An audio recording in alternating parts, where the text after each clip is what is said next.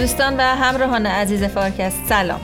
امروز دوشنبه 16 بهمن 1401، من هستی ربیعی میزبان شما در اپیزود 1 فصل 5 فارکست اکونومیست هستم. روزهایی که گذشت روزهای تلخ و سرد و سختی بود و از صمیم قلب آرزو می‌کنم مردم شریف ایران روزهای بهتری را تجربه کنند. امروز قصد داریم هفته‌نامه اکونومیست 4 تا 10 فوریه 2023 رو براتون پوشش بدیم. توی این اپیزود با دکتر فرهاد نیلی، دکتر فرشاد فاطمی، دکتر محمد امین نادریان و دکتر حمزه عربزاده جمالی که به تازگی به جمع تحلیلگران فارکست اضافه شدن در خدمت شما خواهیم بود. دکتر حمزه عزیز در حال حاضر مدرس و محقق دانشگاه فنی آخن آلمان هستند و پیش از اون هم 2 سال محقق و مدرس مدعو در دانشگاه سوربن فرانسه بودند. ایشون دکترای خودشون رو در رشته اقتصاد از مدرسه اقتصاد پاریس گرفتن.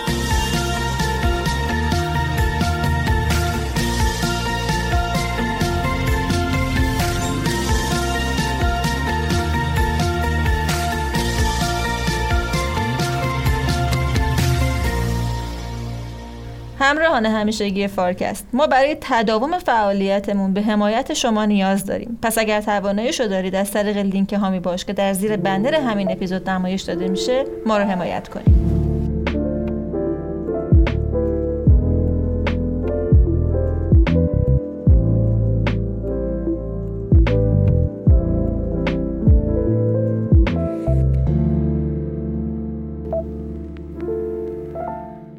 سلام دکتر فرهاد. سلام به شما و مخاطبین خوبمون در فارکست و ابراز خوشحالی زیاد از اینکه دوباره این فرصت ایجاد شد تا بتوانیم با مخاطبای خوبمون صحبت کنیم. خب تو این شماره مطالب اقتصادی جذاب زیاد بود. برام جالبه بدونم شما چه مطلبی رو برای مخاطبین انتخاب کردین؟ ببینید یه مقاله هست به عنوان با نام نو ریلیف اینسایت که در واقع میگه که افقی چشماندازی برای بخشودگی دیده نمیشه. این در مورد داستان بدهی پاکستان به چین که از هر دو طرف به نظرم برای ما جذابه، هم به دلیل پاکستان هم به دلیل چین. خب قصه چیه؟ ببینید قصه اینه که در واقع پاکستان یک کشور بسیار فقیره که خب در همسایگی ما هم هست و بنابراین رصد کردن اقتصادش به نظرم لازمه. کشور بسیار بزرگیه، 200 میلیون نفر جمعیت داره و جز کشورهایی هم هست که همواره هم مشکل تراز پرداختا داشته.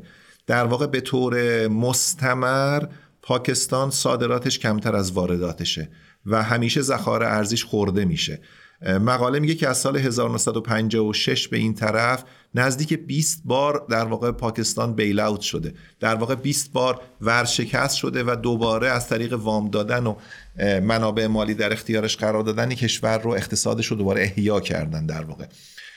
بنابراین از این نظر جالب، مشکل انرژی جدی داره. در واقع پاکستان الان برای اینکه بتونه نفت و گاز و گازوئیل فراهم بکنه در واقع باید شبکه برقش رو قطع بکنه و دائم خاموشی دارن تو پاکستان.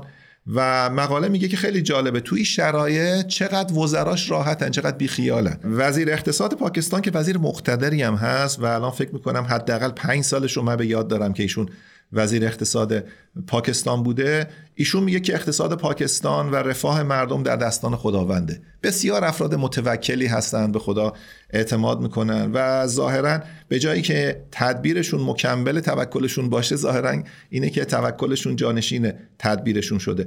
و الان طبق گزارش اکونومیست با 3.5 میلیارد دلار ذخایر ارزی برای کشوری که نزدیک 210 میلیون نفر جمعیت داره و درآمد سرانه‌اش نزدیک 1400 دلاره، اینا نزدیک 1 ماه بیشتر واردات رو نمیتونن پشتیبانی کنن. یعنی در واقع 1 ماه اگه واردات بکنن ذخایر تمام میشه. شاخص ذخایر تقسیم بر واردات بر حسب ماه یه شاخصی است که رزیلینس یا تاباوری یک اقتصاد رو تو بعد خارجی اندازه‌گیری میکنه و از این نظر پاکستان در جزء بدترین وضعیت است. این به کنار، اینو پس دست داشته باشیم. حالا نگاه کنیم، پاکستان در واقع کشوری است که بارها از IMF وام گرفته و وام هایی که از IMF گرفته در واقع وام هایی بوده که برای تراز پرداختش بوده. در واقع موقعیت بغرنج ناپایداری مالی خارجی داشته.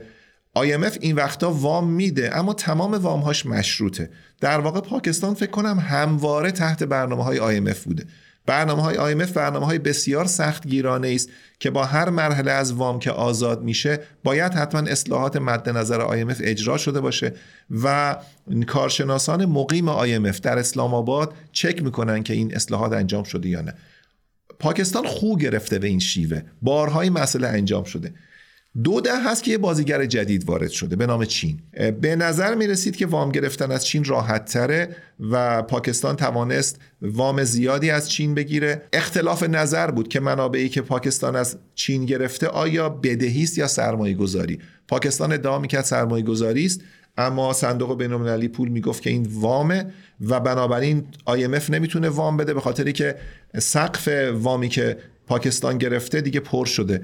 به تعبیر اکونومیست اقیانوس بیکرانی از وام وجود داره، از بدهی وجود داره. نزدیک 270 میلیارد دلار میزان بدهی پاکستانه که بسیار عدد بزرگی است و تا حالا به نظر می رسید که چین داره خیلی سخاوتمندانه با این وام برخورد میکنه. اما الان رسید به وضعیتی که پاکستان توان بازپرداخت رو نداره. عرف نظام مالی بین‌المللی اینه که وقتی کشوری هم فقیر باشه و هم بسیار بدهکار باشه، کلاب پاریس تشکیل میشه، در واقع مجمع کشورهایی که کشورهای ثروتمند هستن و در مورد بخشودگی بدهی یا بازسازی بدهی، در واقع ریسکجولینگ، استمهال بدهی، در واقع تصمیم گیری میکنن. نزدیک 70 کشور از بعد از جنگ جهانی دوم این مسیر رو طی کردن. به اینا میگن کشورهای هیپک، کشورهایی که بسیار فقیرن و بسیار بدهکارن. علالقاعده پاکستان هم مشمول چنین چیزی میشد. اما چین نه حاضر به بخشودگی است، نه حاضر به همکاری است با هیچ کشور دیگه و نه حاضر به افشای مذاکراته و مسئله خودش رو در واقع واگذار کرده از دولت به یه نظام بوروکراتیکی که بانک‌ها تصمیم میگیرن. بنابراین میگه اصلا مسئله دولت مرکزی نیست که من تصمیم میگیرم در موردش. و نکته جالبی که اتفاق افتاده اینه که چین ظرف 2 دهه گذشته به عنوان یک کشوری که بیشترین مازاد ذخایر ارزی رو در جهان داشته، شده بزرگترین کردیتور جهان، بزرگترین وام دهنده در جهان. برای که ابعاد مسئله رو متوجه بشین، از بعد از جنگ جهانی دوم 68 کشور رو کلاب پاریس، کلوپ پاریس یا باشگاه پاریس تصمیم گیری کرده در مورد بدهیشون. 71 کشور رو ظرف 2 دهه گذشته چین به تنهایی تصمیم گیری کرده. یعنی چین الان در واقع طبق بررسی بانک جهانی از 39 کشوری که هیپک تلقی میشن، کشورهای فقیر بدهکار، نصفشون به چین بدهکارن و میزان بدهیشون بالای 11% GDPشون هست. بنابراین اصلا الان کل نظام مالی جهانی یه طرف، چین یه طرف و پاکستانی وسط گیر کرده. پاکستان امید داشت که عربستان کمکش کنه. اکونومیست میگه عربستان به شکل غیر منتظره‌ای سکوت اختیار کرده. پاکستان امید داشت که IMF کمکش بکنه، اما IMF هم در صورتی کار میکنه که تکلیف بدهیش با چین حل بشه و چین حاضر به مذاکره نیست، چین حاضر به همکاری نیست. اما چین 2 تا پیشنهاد جالب رو میز گذاشته، نه فقط برای پاکستان، برای کشورهای دیگه هم که بدهکار به چین هستن. و جالبه بدونین 2 تا پیشنهاد چیه. پیشنهاد اول میگه که بدهیتون رو بر اساس کالا باز پرداخت کنید، یعنی هر چی که به من بدهکارین، کالایی که تولید میکنیم من میام میبرم. خوب نیست این مثالو بزنیم، ولی به هر حال اگه کسی هم چک داره و چکش واخاس شده و شرخر میاد دم در خونهش، میگه از دم در شروع میکنم، مبل و صندلی، میز، فرش، هر چی داری جمع میکنم به اندازه بدهیم میبرم. این یه در واقع نوع پیشنهاد چینه. پیشنهاد دومی که میگه زیر ساختایی که از محل وامی که از من گرفتی ایجاد کردی، مدیریت و ادارش رو من به عهده میگیرم، خودم اداره میکنم. از من پول گرفتی فرودگاه ساختی، از من پول گرفتی راهن ساختی، از من پول گرفتی بندر درست کردی، من میام این کار رو انجام میدم. توجه کنید چین تقریبا به همه کشورها که وام میده بابت زیرساخت میده. مدیریت یا مدیریت و بهره برداری همزمان چیزی تصریح نکرده. اکونومیست نمیگه قطعا مدیریت باید به بهره برداری برسه تا بتونه از محلش رونیو یا درآمد ایجاد بکنه. بنابراین چین الان به عنوان یک بازیگر پیشبینی ناپذیری در واقع در نظام مالی جهانی ظاهر شده که نه رفتارش در واقع تن به قواعد بین‌المللی میده و نه حاضره که با کسی دیگه روی مذاکره بکنه. کشورهای موسوم به G20، 20 کشور ثروتمند جهان، نشستن و یک قاعده درآوردن برای همین باز پرداخت بدهی‌ها به نام Common Framework و چین اصلا اعتنایی به Common Framework نداره و کار نمیکنه Common Framework. و جالبه که مقاله با این تمام میشه که الان پاکستان که جزء در واقع مضطربترین، ملتهبترین و از نظر اقتصادی ناپایدارترین اقتصاد هست تو بخش خارجی خودش، همه امیدهایی که داشته به بقیه، به عربستان، به IMF، به بانک جهانی و به چین، هیچ کدام در واقع جوابی نگرفته و هنوز بسیار خونسردن. در لبه پرتگاه مسئولین اقتصادی پاکستان بسیار خونسردن و خب این به نظرم مایه عبرت خوبی است برای ما. خب پیام این مقاله برای ما تو ایران چیه؟ ببینید به نظرم مهمترین پیامش اینه که اولا نظام مالی بین‌المللی در آستانه یک تحول بزرگه و اونی که یک بازیگری وارد بازی شده که همه قواعد نظام مالی انگلوساکسونی، نظامی که در انگلستان متولد شد، آمریکای شمالی اون رو دنبال کرد و بعد از جنگ جهانی دوم در واقع زیرساخت مالی جهان رو تعیین کرد، چین به این بازی تن نمیده و اصلاً کوچک نیست که فراموش بشه. هم بسیار بزرگه، هم بسیار اثرگذاره. توی آفریقا حجم سرمایه‌گذاری‌های چین وحشتناکه، در آسیای جنوبی بسیار زیاده. چین یه تعیین کننده بزرگه و چین از طریق پروژه وان بلت وان رود در واقع تقاضا برای ارز خودش، تقاضا برای کمک‌های مالی خودش رو داره در واقع کریدور شرق به غرب ایجاد میکنه. بنابراین آشنا بشیم باش دیگه. نکته اول. نکته دوم اینه که برای که بفهمیم چین چگونه کشوری است، برای که ببینیم چین چگونه عمل میکنه، بی خودی دنبال اسناد و مدارک و گزارش‌ها نگردیم. ببینیم چین چگونه با بقیه رفتار میکنه. پاکستان اصلا کشور کوچکی نیست. 210 میلیون نفر جمعیت داره. یکی از بزرگترین پرجمعیت‌ترین کشورهای مسلمان جهانه. فکر کنم بعد از اندونزی دومین کشور پرجمعیت مسلمانه. پاکستان کشوری است که به دلیل موقعیت جغرافیایی سیاسیش برای همه جهان مهمه. و ببینیم چین داره با پاکستان چگونه رفتار میکنه. بنابراین رمزگشایی از نوع رفتار چین با بقیه به نظرم در همین اتفاقات مشخص میشه. سومی که ما به هر حال به دلایلی که خارج از بحث ماست، ما هم داریم به نزدیک شدن به چین بسیار علاقه نشون میدیم و هم در موقعیت گرفتن توی کریدور شرق به غرب. و بنابراین لازم نیست که دوباره بریم ببینیم که چین چگونه عمل خواهد کرد. چین هم به همین شکل داره عمل میکنه و بنابراین این آموزه هاش برای ما قابل توجه. ممنون آقای دکتر. ممنون از شما.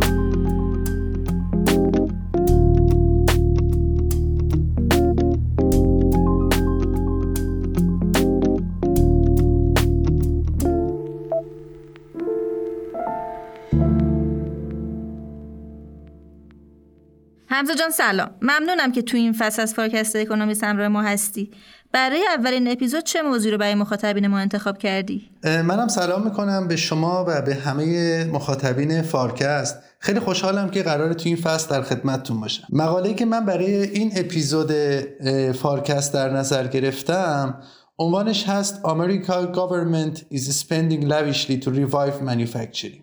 شاید بشه اینجوری ترجمه کرد که هزینه کرد دست و دلبازانه دولت آمریکا برای احیای صنعت.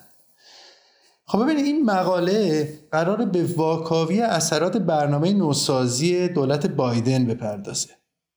حالا چیزی که اکونومیست منظورش هست از این برنامه نوسازی صنعتی در حقیقت یک اشاره به 3 قانون که دولت بایدن تونسته از تصویب کنگره آمریکا بگذرونه.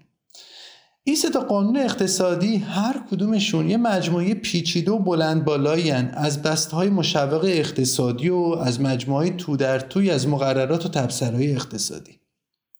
حالا چرا این طرح نوسازی و به تبع اون این مقاله اهمیت داره؟ اکونومیست میگه این طرح بسیار بلند پروازانه بزرگترین قمار سیاسی دولت بایدنه و البته این پتانسیل رو هم داره که بتونه یک دگرگونی عمیق و نه تنها در شکل اقتصاد آمریکا بلکه در کسب و کارهای آینده آمریکا به وجود بیاره و حتی میتونه تأثیرات عمیقی بذاره بر کل اقتصاد دنیا. خب بذارین اول یه خلاصی از این 3 قانون رو بررسی کنیم. قانون اول که چیپس اکت نام داره در جولای گذشته، یعنی در جولای 2022 تصویب شده و این قانون یه بار مالی حدوداً 280 میلیارد دلاری رو به دولت آمریکا تحمیل میکنه. بخش عمده‌ای از این بار مالی قراره به تحقیق و توسعه در صنایع مربوط به چیپ‌های صنعتی و نیمه هادی‌ها تخصیص پیدا کنه. یه بخش هم قراره تبدیل بشه مشوق‌های اقتصادی که انگیزه اقتصادی ایجاد کنند برای ساخت و تولید چیپ‌های صنعتی در داخل خاک آمریکا. هدف از این قانون این بوده که به آمریکا یه استقلالی بده در داشتن چیپ‌های صنعتی. چون می‌دونیم که این چیپ‌های صنعتی عملاً تبدیل شدن به یک کالای استراتژیک. تایوان هم که خب بزرگترین تولید کننده این محصوله و آمریکا به واردات این محصول از تایوان به شدت وابسته است. خب از طرف دیگه هم می‌دونیم که تایوان در خصوص در سال‌های اخیر مدام تحت معرض حملات تهدیدات نظامی چین بوده. بنابراین خب این استقلال در داشتن و در تولید چیپ‌های صنعتی عملاً برای آمریکا تبدیل میشه به یک بحث امنیت استراتژیک. قانون دوم که تحت عنوان قانون کاهش تورم ارائه شده بیشتر دنبال مسئله محیط زیسته. یعنی دولت بایدن اهداف محیط زیستیش رو تحت این قانون داره دنبال میکنه. هدفش هم رفتن به سمت فناوری‌های پاک و کاهش آلودگی‌های محیط زیستی و از این قبیل. رقم بودجه‌ای این قانون هم تقریبا چیزی هولوش 500 میلیارد دلار برای مسائل محیط زیستی آمریکا در نظر میگیره. خب از این رقم یه مقداریش تخصیص پیدا میکنه باز به بحث تحقیق و توسعه در بخش محیط زیست. بخشش هم تبدیل میشه مشوق‌های اقتصادی برای تولید و مصرف کالاهای سازگار با محیط زیست و تولید انرژی‌های پاک در داخل آمریکا.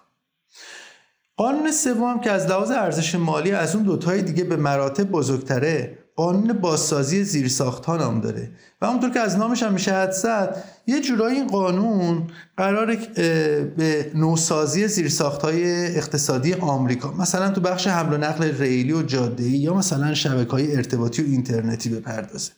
خب هدف اصلی این قانون هم احتمالاً احیا و رشد قدرت رقابتی صنایع آمریکا بوده.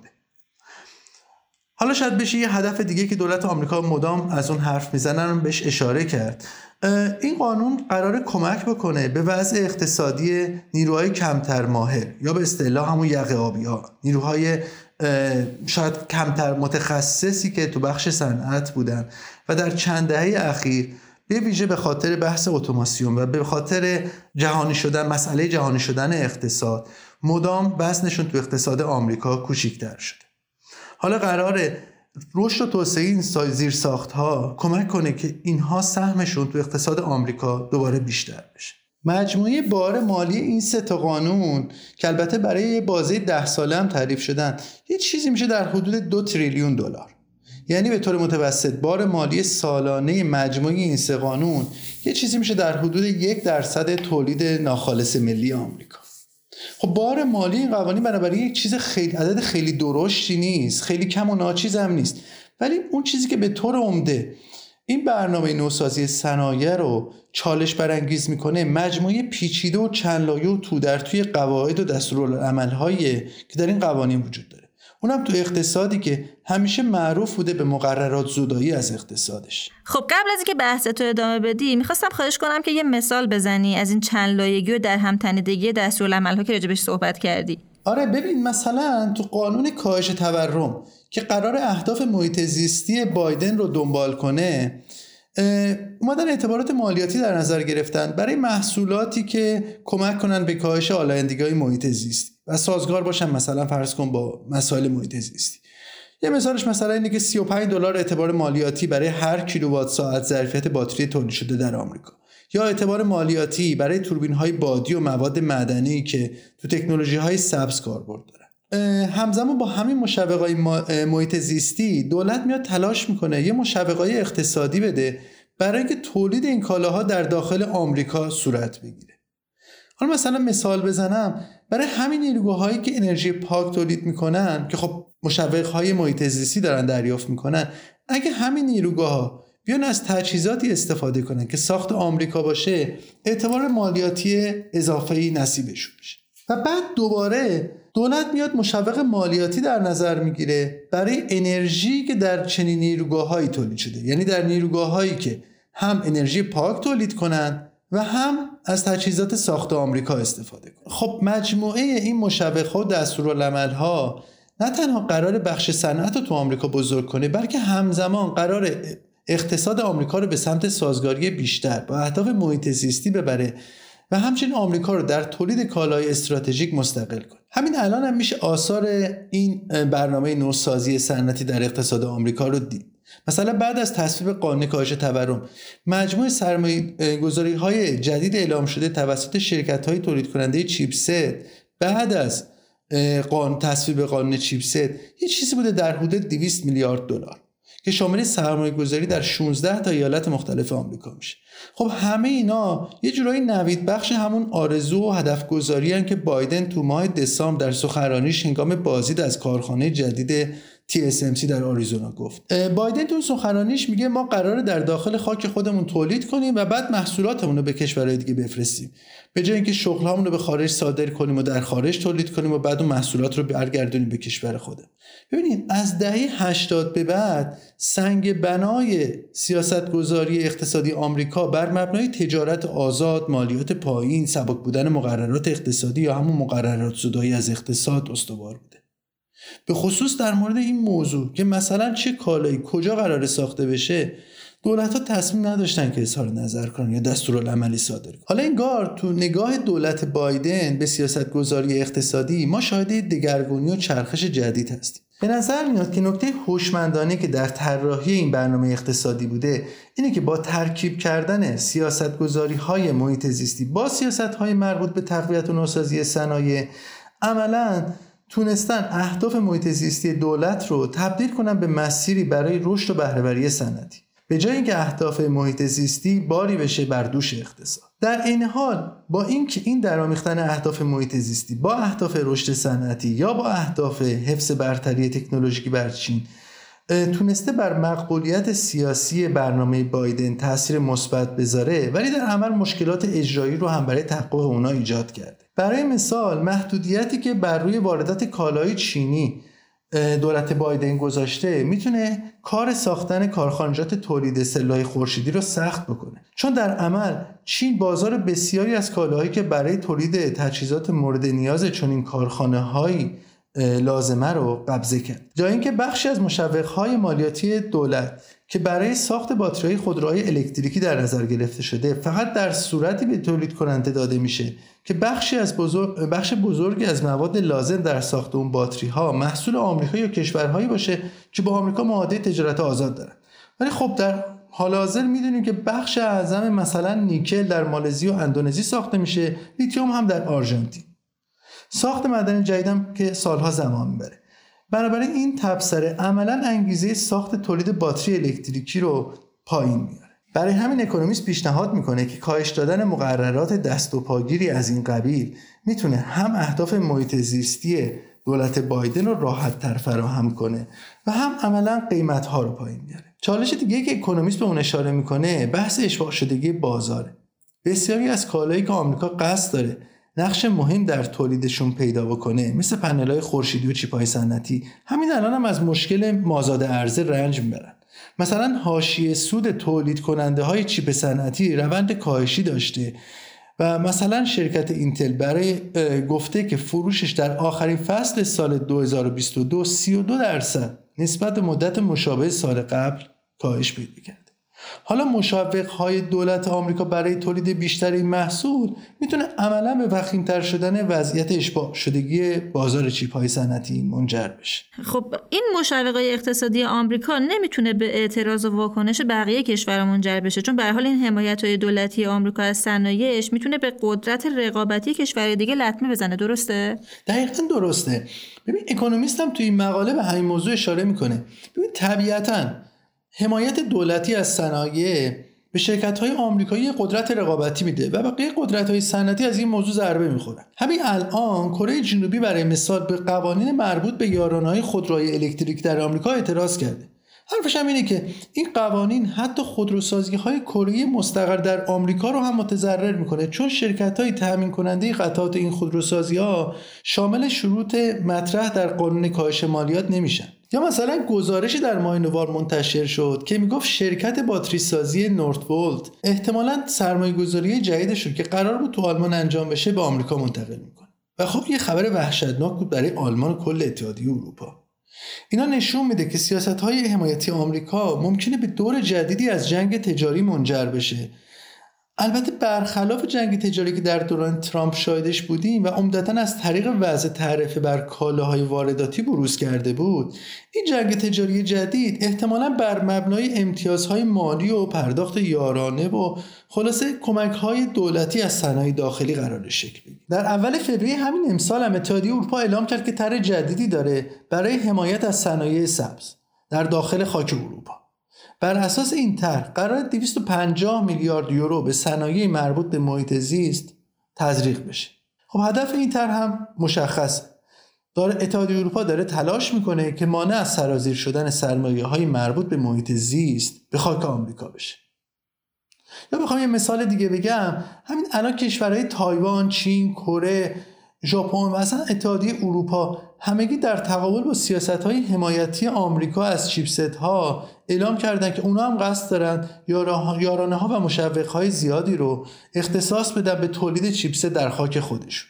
همچین یارانه‌هایی بنابراین وضعیت عرضه مازاد چیپست‌ها رو که در بالا بهش اشاره کردیم احتمالاً خیلی وخیم‌تر می‌کنه و با کاهش قیمت و در نتیجه با کاهش سود تولید کننده ها عملا مجبور میشن که برای موندن در بازار باز درخواست یارانه بیشتر بکنن. در نهایت این وضعیت به وابستگی بیشتر و بیشتر این صنایع به یارانه های دولتی منجر میشه. همین الان مجموع مبلغ یارانه هایی که برای حمایت از تولید چیپ های صنعتی توسط کشورهای مختلف اعلام شده نزدیک به 60% کل گردش مالی این صنعت. این یعنی یک اختلال شدید در این بازار. در نهایت رقابت قدرت های اقتصادی برای دادن مشوق های اقتصادی حداقل در بخش محیط زیست میتونه امر مثبتی باشه.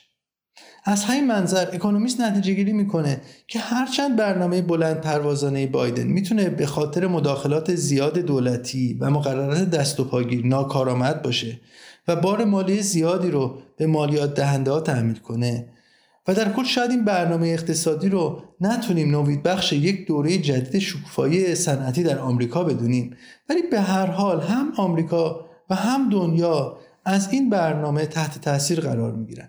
شاید بیشترین امیدواری اکونومیست هم در اینجا به تاثیر مثبت این برنامه روی محیط زیست باشه. خب ممنونم از این مقاله مفصلی که زحمت کشیدی برای ما بررسی کردی. فقط میشه لطفاً پیامای این مقاله رو برای کشور خودمونم بگی؟ درس اولی که به نظرم میشه از این مقاله گرفت نحوه مداخله دولت در اقتصاده. ببینید در طرح دولت بایدن دولت قرار نیست خودش شروع کنه به ساخت کارخانه و زیرساخت‌ها و غیره، بلکه دولت قراره این کار رو با دادن مشوق‌های اقتصادی به بخش خصوصی بسپره دست بخش خصوصی. خب کارایی این دوتا استراتژی هم با هم خیلی متفاوته. نکته دیگه هم باز اینه که در برنامه‌های دولت بایدن دولت به شکل مستقیم قیمت‌گذاری نمی‌کنه، یعنی قیمت‌ها رو آخرش به شکل دستوری تعیین نمی‌کنه. باید توجه کنیم که دستکاری در نرخ مالیات یا دادن امتیازهای مالیاتی و مشوقهای اقتصادی هرچند به هر حال نوعی مداخله دولت در بازارن و میتونن در بازار اختلال ایجاد کنن، ولی اثر کلان اونها متفاوته از قیمتگذاری مستقیم و دستوری روی کالا. به عبارت دیگه هرچند در طرح دولت بایدن قیمتها دارن توسط دولت دستکاری میشن، ولی همچنان قیمت ها میتونن نقش سیگنال دهی و جدهی خودشون به بازار، یعنی به تولید کننده و مصرف کننده رو انجام بدن، در حالی که وقتی مداخله از طریق قیمت های دستوری انجام بشه کل کارکرد سیگنال دهی قیمت ها مختل میشه. ممنون حمزه جان.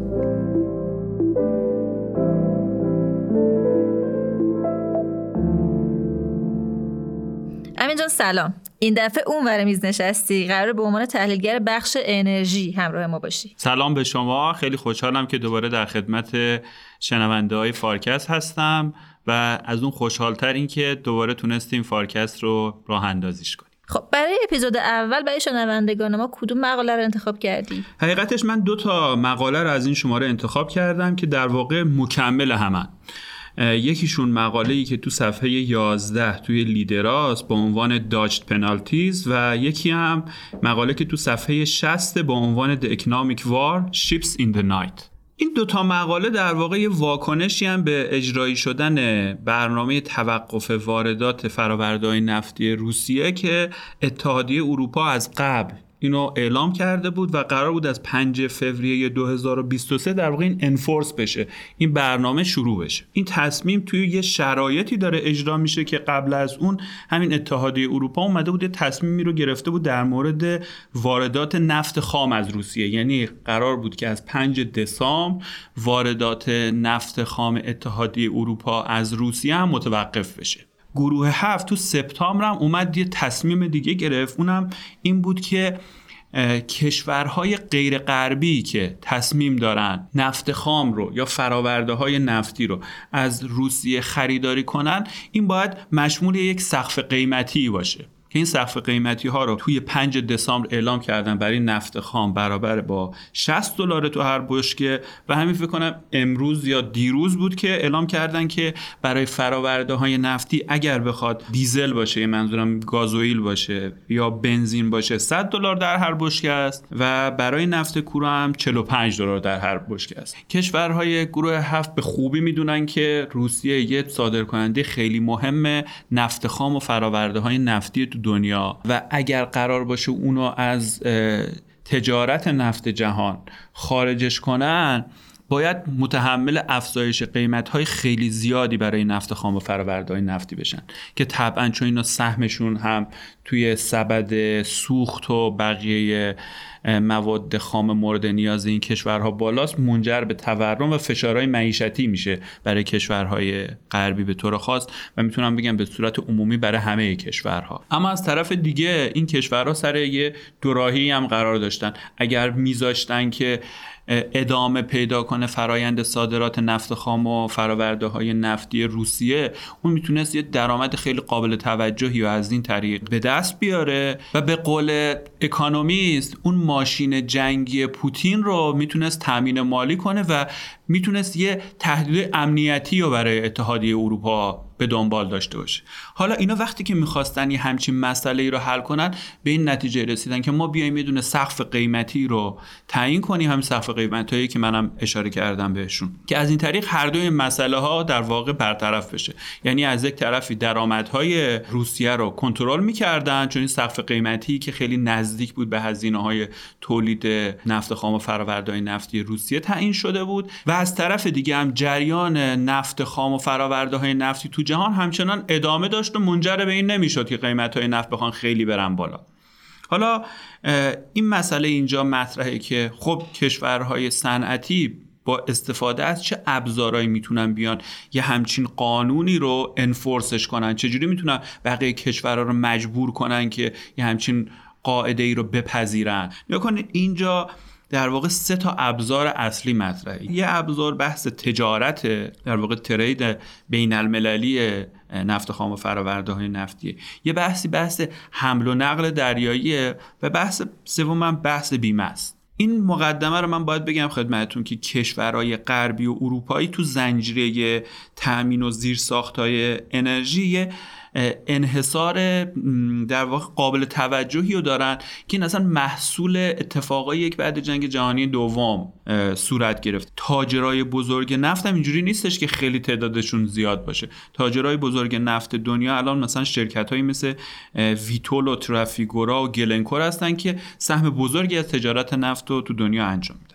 حالا با این احتساب میتونیم بگیم که این کشورهای غربی میخواستن از طریق این انحصاری که توی زنجیره تامین و زیرساخت‌های انرژی دارن بیان و کشورهایی که میان با روسیه در واقع معامله میکنن و مجبور کنن یا تنبیهشون کنن تا بیان و تون قاعده‌ای که اعلام شده توسط گروه 7 عمل کنن که نتیجهش میشه کنترل کردن درآمدهای صادرات نفت روسیه و ادامه پیدا کردن جریان نفت خام و فرآورده‌های نفتی در جهان که نتیجتاً منجر به کنترل قیمت‌ها هم میشه.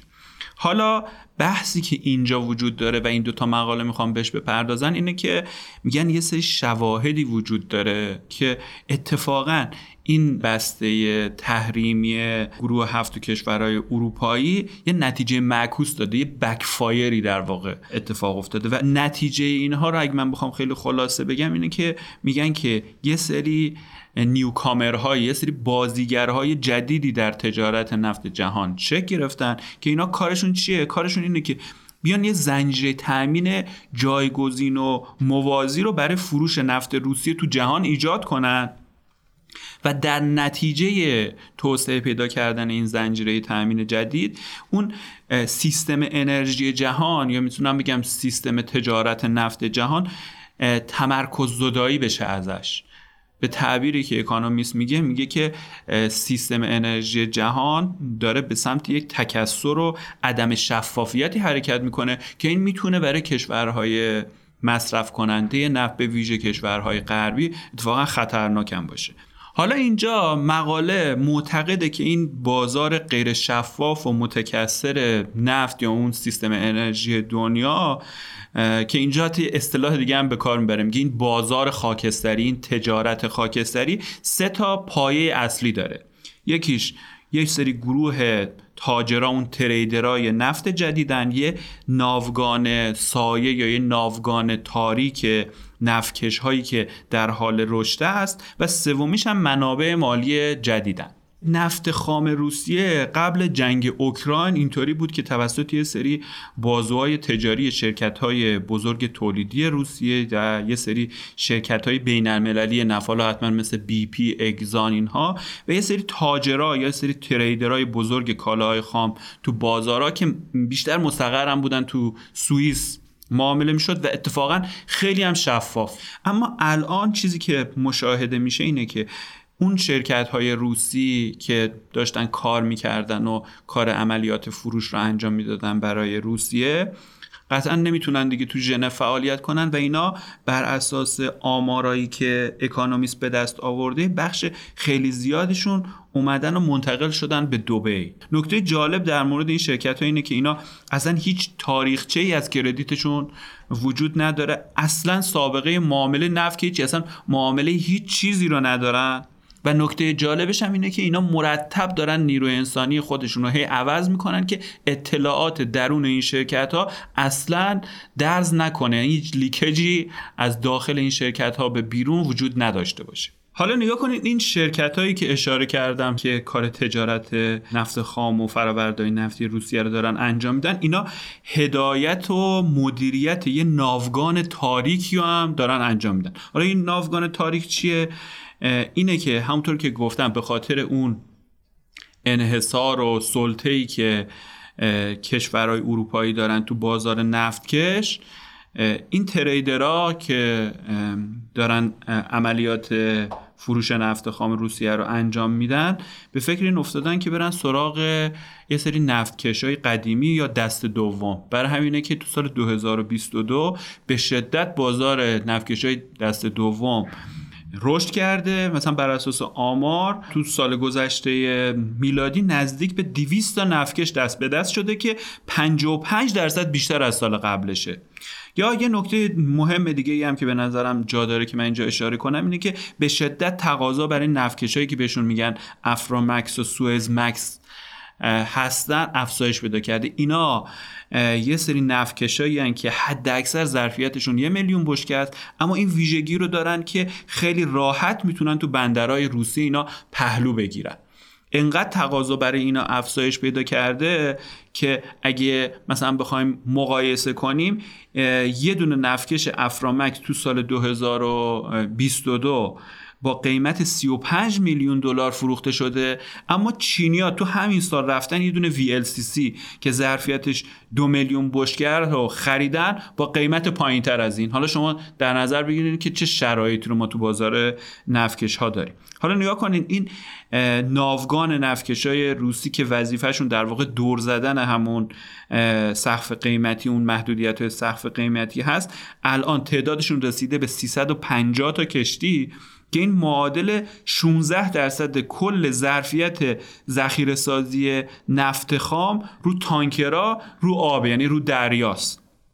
حالا اگر قرار باشه که کل نفتکشی‌های غربی از بارگیری محموله‌های نفت خام روسیه در واقع سر باز بزنن و این کار انجام ندن، اون ناوگان سایه‌ای که بهش اشاره کردم برای اینکه سطح صادرات نفت خام روسیه رو به هر مقصدی که مد نظرش بخواد حفظ کنه هیچ مشکلی نخواهد داشت. اینجا فقط یه نکته به نظر من لازمه که اشاره کنم، اونم این که این نفتکشایی که گفتم اینا خیلی قدیمی و کهنه‌اند و عمرشون بیشتر از 20 ساله و تو شرایط موجود هم همین نفتکش‌های کهنه و قدیمی مجبورن سفرهای دریایی طولانی تری رو انجام بدن. قبلا روسیه وقتی که می‌خواست نفتشو از ترمینالایی که توی غرب این کشور وجود دارن منتقل کنه به اروپا، حد اکثر مثلا یه وایج یا سفر دریایی 7 روزه رو در حد اکثر داشتن، اما الان از دریای سیاه به چین حداقل 45 روز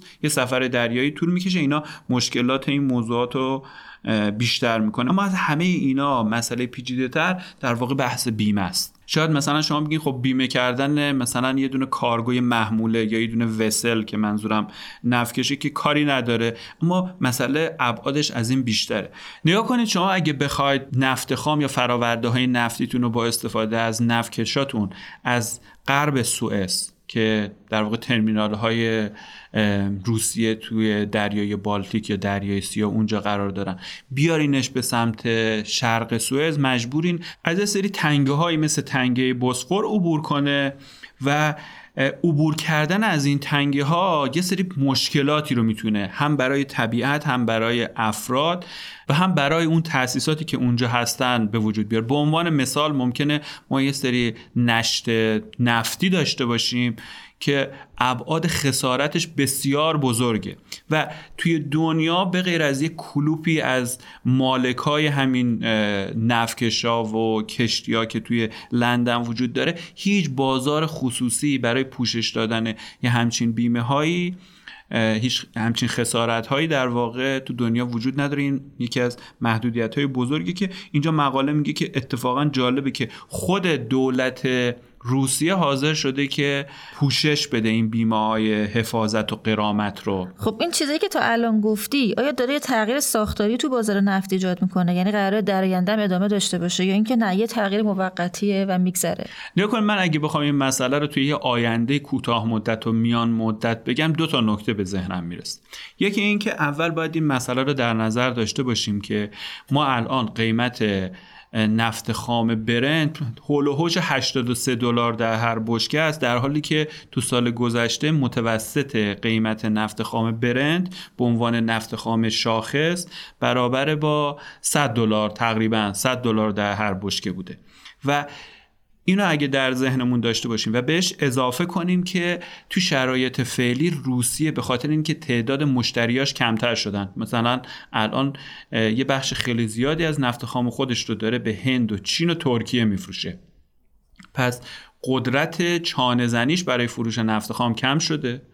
دوم اینکه کرایه های حمل و نقل نفت خام به صورت دریایی افزایش پیدا کرده و اگر اون میخواد در واقع اون الگوی تجارت خودش رو به طور کامل تغییر بده و مشکلی براش پیش نیاد باید به خریدارای جدید خودش توی هند و چین و اینها یه تخفیف خیلی قابل توجهی بده. بر اساس آماری که وجود داره برای نفت خام اورال حتی تا $40 هم تخفیف داده شده. حالا شما اگر اون محدودیت‌های مربوط به اون سقف قیمتی $60 در هر بشکه برای نفت خام اگه یادتون باشه رو در نظر بگیریم، می‌بینین که اصلا تو خود بازار قیمت نفت اورال به عنوان یکی از مهمترین نفت خام‌های روسیه خودش داره زیر این سقف معامله میشه و اونایی که دارن این نفت خام رو میخرن پس مشمول اون مثلا تنبیه ها و اون فشارهایی که مد نظر کشورهای گروه 7 بوده قرار نمیگیرن. اما این نکته رو الان باید در نظر بگیریم که الان چین دوباره داره بعد از این محدودیت هایی که خیلی سنگینی که برای کرونا صفر گذاشته بود داره بازگشایی میشه و پیش بینی میشه که تقاضای نفت این کشور احیا بشه. شماره یک. موضوع دوم اینه که به خاطر فشارهای زیست محیطی و بحث‌های کلایمت چنج سرمایه گذاری تو بخش عرضه نفت خام خیلی محدود شده. انتظار میره که حداقل تو نیمه دوم سال 2023 قیمت‌های نفت خام از $100 بالاتر برن. اگر بخواد یه همچین اتفاقی بیفته قطعا انتظار داریم که دیگه اون سقف قیمتی موضوعیت نداشته باشه. بعیده که روسیه مثلا بیاد $50-60 تخفیف بده. حالا اون خریدارای نفت خام توی همچین شرایطی دیگه اون آزادی رو ندارن که بخوام برن نفت خام از روسیه بخرن و مشمول هیچ گونه تنبیه و پنالتی نشن. مجبورن که موضع خودشون رو مشخص کنن. این خودش به نظر من باعث میشه که اون بازار خاکستری که من ابتدا گفتم خدمتتون، تجارت خاکستری توی یه مرحله توسعه بیشتری پیدا کنه، اتکاء این کشورها به این زنجیره تامین موازیه زیاد بشه. نکته دومی هم که به نظر من مهمه و مقاله‌ام بهش اشاره کرده، محدودیت‌هایی که الان برای سقف قیمتی فرآورده‌های نفتی تعیین شده. نگاه کنین، اروپایی‌ها با توجه به اینکه تو سیستم حمل و نقل زمینی خودشون بیشتر دارن استفاده می‌کنن از دیزل و گازوئیل و اونم خیلی وابسته است به واردات از روسیه، اگر بخوان اینو متوقف کنن که انگار قراره بعد از 5 فوریه این توقف انجام بشه، روسیه با این مشکل بزرگ روبرو خواهد. به خاطر اینه که یه حجم خیلی زیادی از این فرآورده‌های صادراتی روسیه به اروپا بوده و روسیه الان باید برای اینا مشتری جدید پیدا کنه.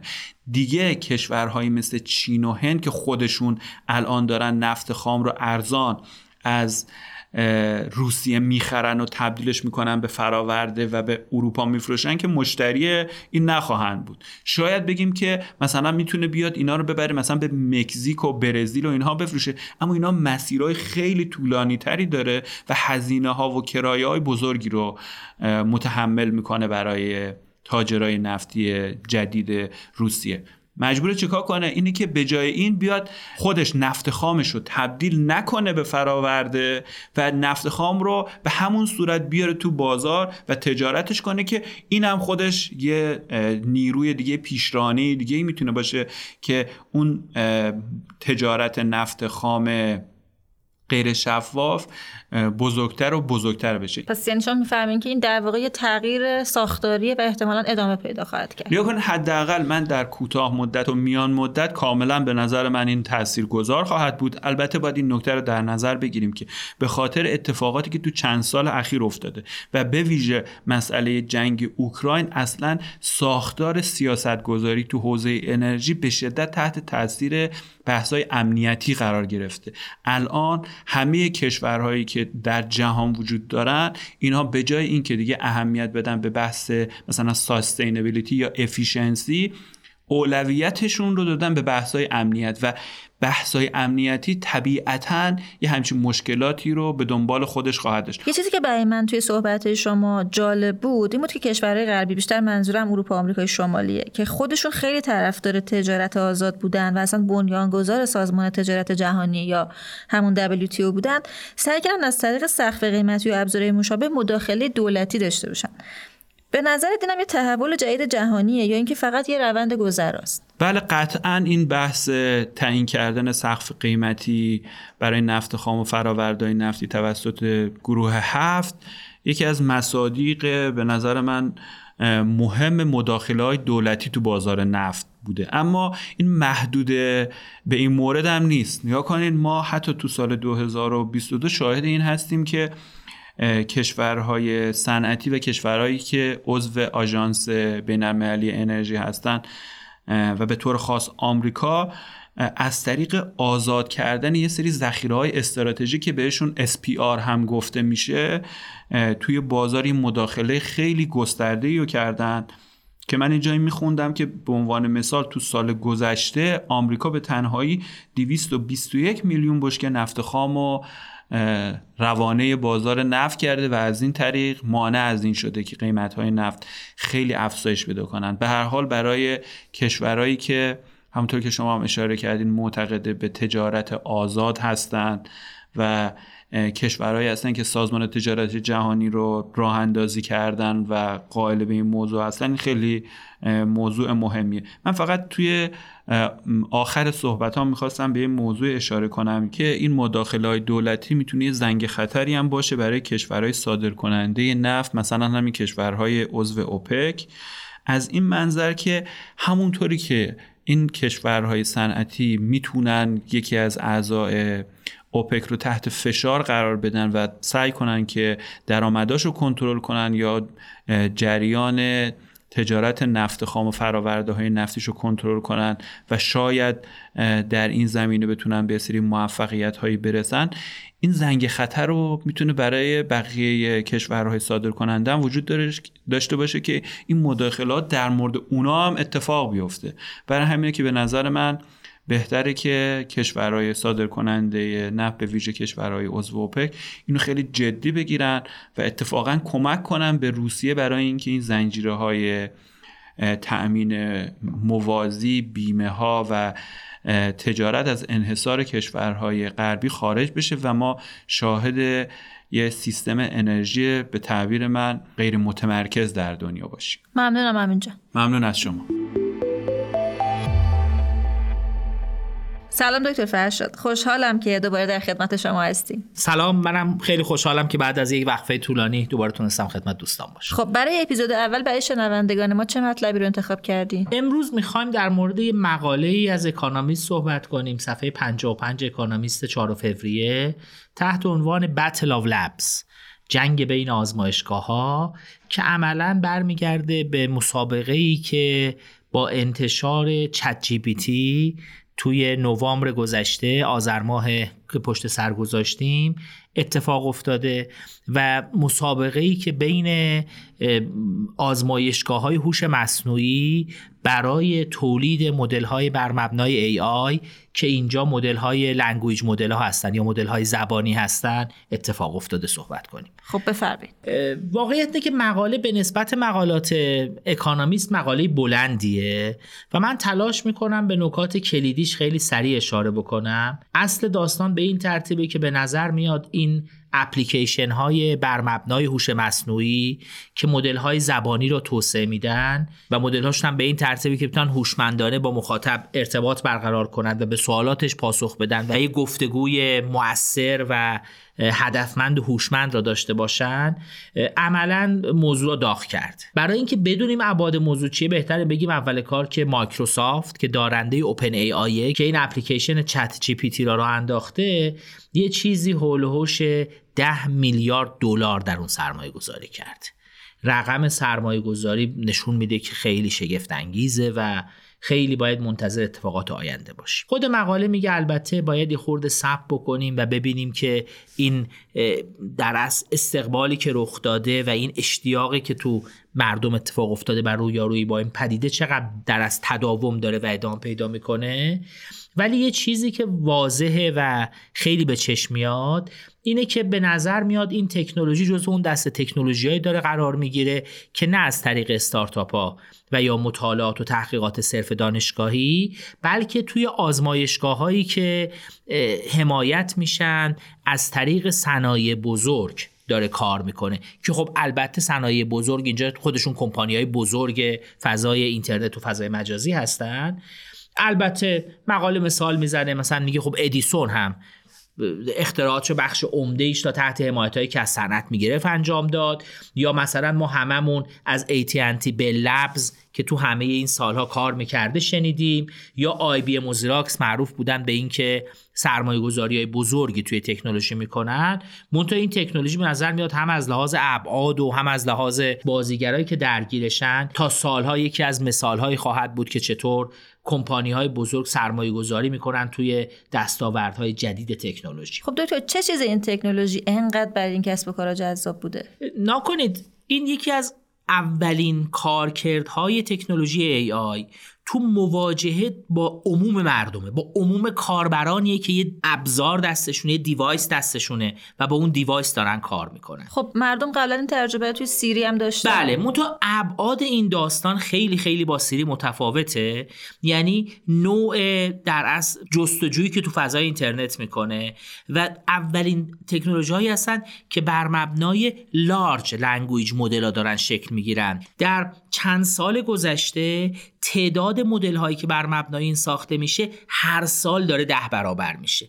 یعنی یه حجم زیادی رقابت وجود داره و کمپانی های بزرگ خیلی به این رو آوردن. گوگل بعد از انتشار این در اصل اپلیکیشن یا این رباتی که در اوپن ای آی داده بیرون، یه اخطار برای خودش صادر کرده که توی اون اخطار میگه باید حواسمون باشه که ممکنه مایکروسافت از طریق این اپلیکیشن بتونه موتور جستجوی بینگ را یه جهش خیلی بزرگ بده و اون بتونه موتور جستجوی گوگل رو پشت سر بذاره. یعنی ابعادی که داره داستان را تغییر میده به این اندازه است. البته خود گوگل هم از طریق شرکت دیپ مایند، اونها هم روی در از کاربردی یا یه رباتی به اسم اسپرو به معنی گنجشک دارن کار میکنن که میخواد کار مشابهی رو انجام بده. فکر میکنم برای اینکه ببینیم داستان به چه ترتیبه بد نیست به یکی دو تا عدد و رقم توجه کنیم. گوگل به تنهایی در سال 2022 محققینی که داخلش بودن نزدیک به 3000 مقاله تحقیقی در حوزه‌های مرتبط با AI توی آرکایو که یه مجموعی هست از مقالات که منتشر میشه یا کنفرانس‌های مربوط به هوش مصنوعی ارائه شده از طریق محققان گوگل. این عدد برای مایکروسافت حدود 2500 تاست، برای دانشگاه استنفورد زیر 2000 تاست. یعنی کمپانی های بزرگ از نظر تولید مقالات علمی حتی دارن دانشگاه های بزرگ هم تو این زمینه چیکار میکنن؟ پشت سر میذارن. یعنی یه مسابقه خیلی جدی تکنولوژیک داره اینجا اتفاق میفته و کمپانی ها منتظرن ببینن چه اتفاق میفته. البته تنها بازیگرها اینا نیستن، استارتاپ هایی هم هستن که شروع کردن تو این فضا کار کردن و اینها تنها کمپانی هایی نیستن که تو این زمینه دارن کار میکنن. متا هم یه در اصل دستیار بر مبنای مدل‌های زبانی درست کرده که تو بازی دیپلماسی که یه بازی استراتژیکه که افراد بازی میکنن تونسته بشنه روبروی آدما و در اصل کارکردهای خیلی خیلی خوبی از خودش نشون بده و این نبرد یا این مسابقه بین شرکت‌های بزرگ ادامه داره. از اون طرف هم آکادمی هوش مصنوعی پکن به اسم بیجینگ آکادمی آف ای آی که بی ای ای آی نام داره، اونجا هم خیلی خیلی توی مسابقه به طور جدی وارد شده. یعنی بازیگرهای بزرگ از چارگوشه دنیا دارن سرمایه‌گذاری‌های کلان انجام میدن روی تکنولوژی که به نظر میاد یکی از فرانت‌های تکنولوژی آینده باشه. البته باید مثل هر تکنولوژی جدیدی که میاد بعد از یه مدتی منتظر موند و ببینیم بعد از اون فشار اولیه و اون اشتیاق اولیه همچنان میتونه سرپا بیسته و توجه ها رو جلب کنه و مهمتر از همه برای کسایی که اونا خلق کردن ثروت ایجاد کنه و بعد بتونه توجیه کنه ما باقی موندن خودش را یا نه. آقای دکتر مقاله اشاره‌ای هم داره راجع به آینده تکنولوژی هوش مصنوعی که لزوما در اختیار شرکت‌های بزرگ نیست. میتونین در این مورد هم یه توضیح برای شنوندگان ما بدین؟ بله، استارتاپایی هم هستن که تو این موضوع وارد شدن. 2 تا یا 3 تا مقاله مثال زده، البته خب غالبا ما اسم اونا رو نشنیدیم. آنتروپیک و کرکتر ای آی 2 تا کمپانی استارتاپی هستن که تو این زمینه کار میکنن. یه استارتاپ دیگه استابیلیتی ای آیه که تلاش کرده ایجاد کنه یه کنسرسیومی بین بنگاه‌های کوچیک، دانشگاه‌ها و در اصل سازمان‌های غیر انتفاعی که اینها بتونن توان محاسباتشون رو با همدیگه جمع بکنن. چون یه واقعیتی که در مورد این تکنولوژی مهمه، نیاز اون به حجم بالایی از ریسورس‌ها برای محاسبه خواهد بود و ریسورس‌هایی که باید کامپیوترها داشته باشن و یه جایی که کمپانی‌های بزرگ ادوانتیج دارن اینه که اون منابع در اختیارشونه. در برای استارتاپ‌ها یه مشکل فراهم کردن اون منابع است. البته استارتاپ‌هایی هم اومدن توی داستان و دارن کار میکنن که ببینیم به کجا میرسن. یه واقعیت هم ممکنه برای در از شنوندگان ما جالب باشه، اینکه خود کارشناسان اکانومیست یه بازی کردن با اپلیکیشن گوگل و اپلیکیشن مایکروسافت، یعنی با چت جی پی تی و اپلیکیشن گوگل که اسمش لمداست، البته هنوز رسما منتشر نشده، منتها با کمک یکی از مهندسین گوگل با اونم تونستن کار بکنن و 10 تا سوال خیلی دشوار ریاضی و 10 تا سوال پیچیده امتحانات زبان مدارس آمریکا رو در جلوی اینا قرار دادن. تو تلاش اول این دوتا اپلیکیشن، یکیشون توی ریاضیات بهتر بوده، اپلیکیشن مربوط به گوگل 5 تا از 10 تا سوال رو جواب داده تو ریاضی، در حالی که چت جی پی تی 3 تا رو تونسته پاسخ صحیح بده. منتها تو سوال‌های مربوط به سوال‌های زبان انگلیسی چت جی پی تی خیلی بهتر کار کرده و 9 تا از 10 تا سوال رو جواب داده و در مقابل اون 7 تا سوال رو جواب داده. یعنی هنوز هم این اپلیکیشن ها با همدیگه تو رقابت هستن که ببینن کدوم میتونن در اصل پاسخهای هوشمندانه و دقیق‌تر یا بتونن با جستجوی منابعی که تو در دستشون از طریق اینترنت به مخاطب خودشون ارائه بدن. خب دکتر فرشاد، فکر می‌کنین کسب و کارهای ایرانی چه اینسایتی میتونن از این پیشرفت خیلی زیاد هوش مصنوعی و ورودش به کسب و کارها داشته باشن؟ به هر حال یه بخشش یادگیریه، یعنی به هر حال تکنولوژی و دانش بر مبنای دانسته‌های دیگران پیش میره و توجه به این که دنیا داره کجا میره، به خصوص این تکنولوژی که خیلی سریع داره پیش میره، حتما میتونه در اصل براشون قابل توجه باشه و اینو در نظر بگیرن. یه نکته‌ای که اینجا هست برای یادگیری اینه که به نظر میاد اصطلاحی هست که تو مقالم به کار برده تحت عنوان مزیت حرکت زودتر یا early mover advantage، که کمپانیایی که اول راه بیفتن خیلی مقیاس گرفتن و بزرگ شدن برشون ساده تره. پس به همین خاطر اگر کمپانی، اگر بنگاهی در ایران میخواد به این سمت بره، باید توجه کنه که مزیت اول بودن خیلی خیلی میتونه مهم باشه، چون به سرعت میتونه مقیاس بگیره و بازار مال خودش کنه. چیزی که الان به نظر میاد اوپن ای آی و مایکروسافت تو این زمینه از گوگل و متا و رقیبای دیگه‌شون جلو افتادن. نکته دوم اینه که اینجور کسب و کارها نیاز به حجم زیادی سرمایه داره، چون قدرت محاسباتی زیادی میخواد. یعنی بنگاهی که میخواد تو این فضا وارد بشه البته باید آمادگیشو داشته باشه که بتونه تامین مالی متناسب رو هم براش انجام بده. و یه نکته‌ای هم که هست اینه که به هر حال ما به واسطه اینکه زبان فارسی هم تعداد زیادی کاربر داره و این ربات‌ها بعضیاشون ادعا میکنن که رو زبان فارسی هم به صورت موثری میتونن کار بکنن، به نظر میاد اونم یه زمینه است برای در از شرکت‌های دانش بنیان یا شرکت‌های موجود بزرگ که میخوان رو اپلیکیشن‌های AI زبان فارسی کار بکنن. اینم حتما یادگیری‌هایی داره و اینکه اون زمینه ممکنه کمی بکرتر باشه براشون و رقابت در از شرکت‌های بزرگ دنیا ممکنه تو این زمینه کمپانی‌های داخلی محدود نکنه و یه فضای بازی باشه که توش با هم دیگه بازی کنه. ممنون آقای دکتر. سلامت باشید.